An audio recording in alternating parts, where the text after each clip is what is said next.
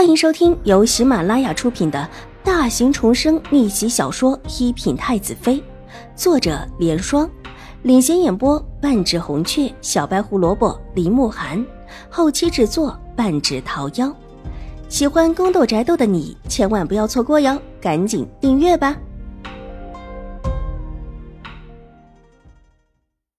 第八百五十四集。兴国公府大小姐最出色，整个京城都知道她长相绝美，举止端庄得体，而且还是兴国公府的嫡长女。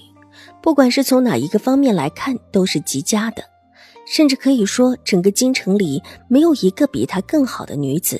但偏偏自己的外孙女更加出色。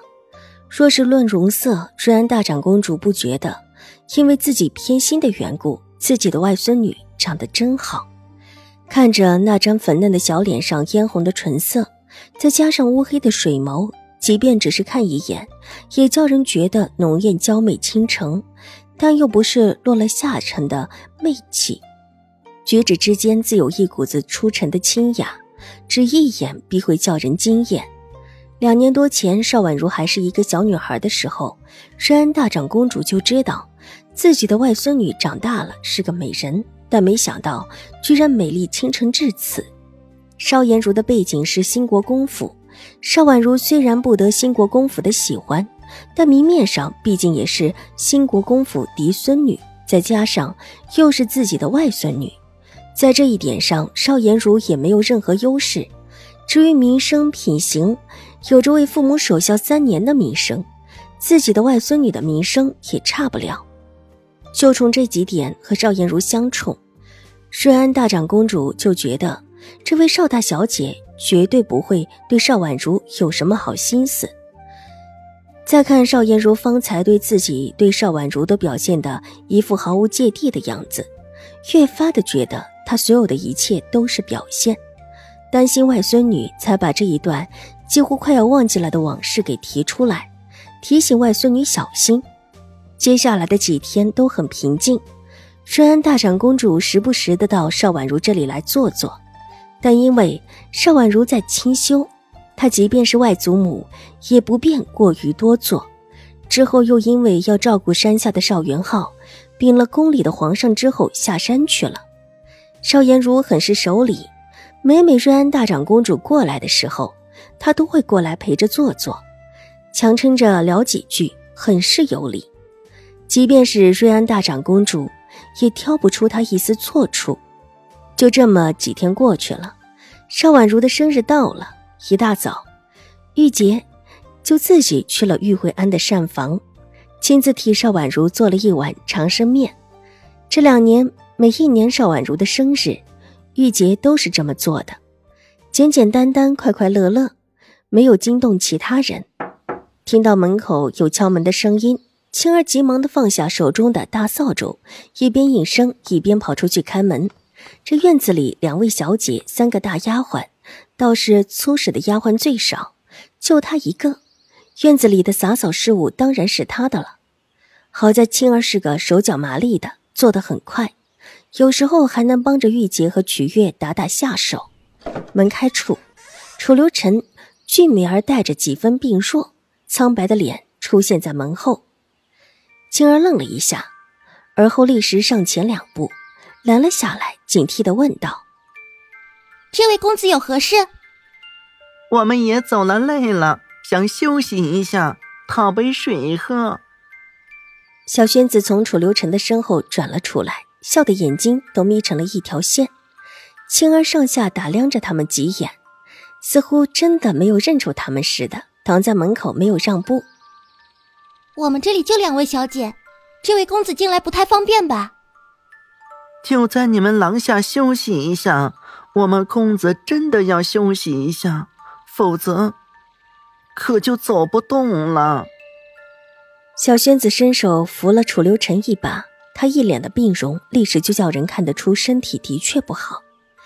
青儿犹豫了起来，又上下看了他们几眼，叮嘱道：“你们在这里候着。”我去问问我们小姐。那你快回去吧，我们就等着。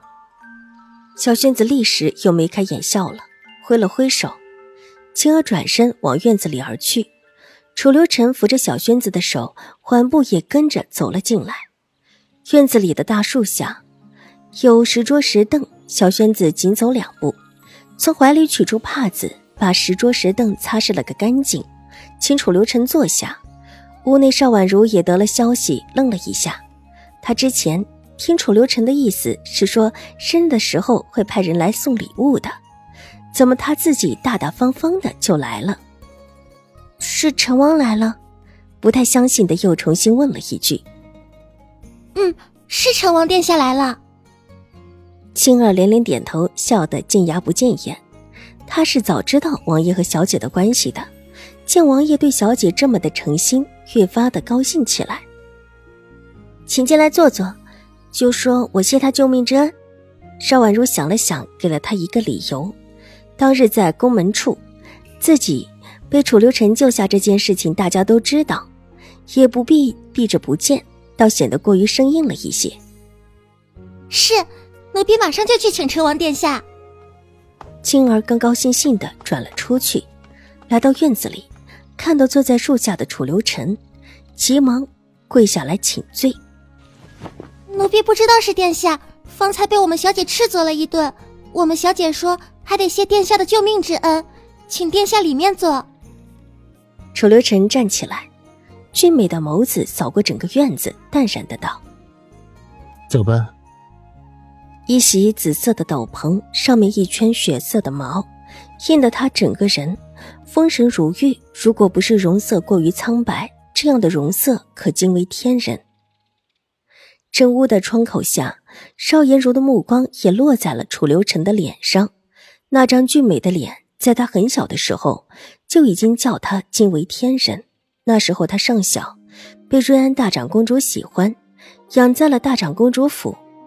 得识了周王和越王，身边的奶嬷嬷传来母亲的话，让他一定要好好的巴结着这两位小皇子。他自小就聪慧，当然听从母亲的话，积得这两位小皇子的喜欢。而他也很喜欢跟他们玩。自打跟了这两位小皇子玩了之后，他敏锐的觉得，连身边伺候的人都小心翼翼起来。原本小皇子身边的人是看不起他的。但后来也对着他恭恭敬敬，但之后他就见到了这位成王，小小的成王就这么静静的坐在亭子里，美得像一幅画似的。邵颜如觉得自己从来没有见过这么好看的小孩子，很想去跟他玩，于是就跑了过去。没料想还没到近前就被人拦住，并且斥责他不许过去。本集播讲完毕，下集更精彩，千万不要错过哟。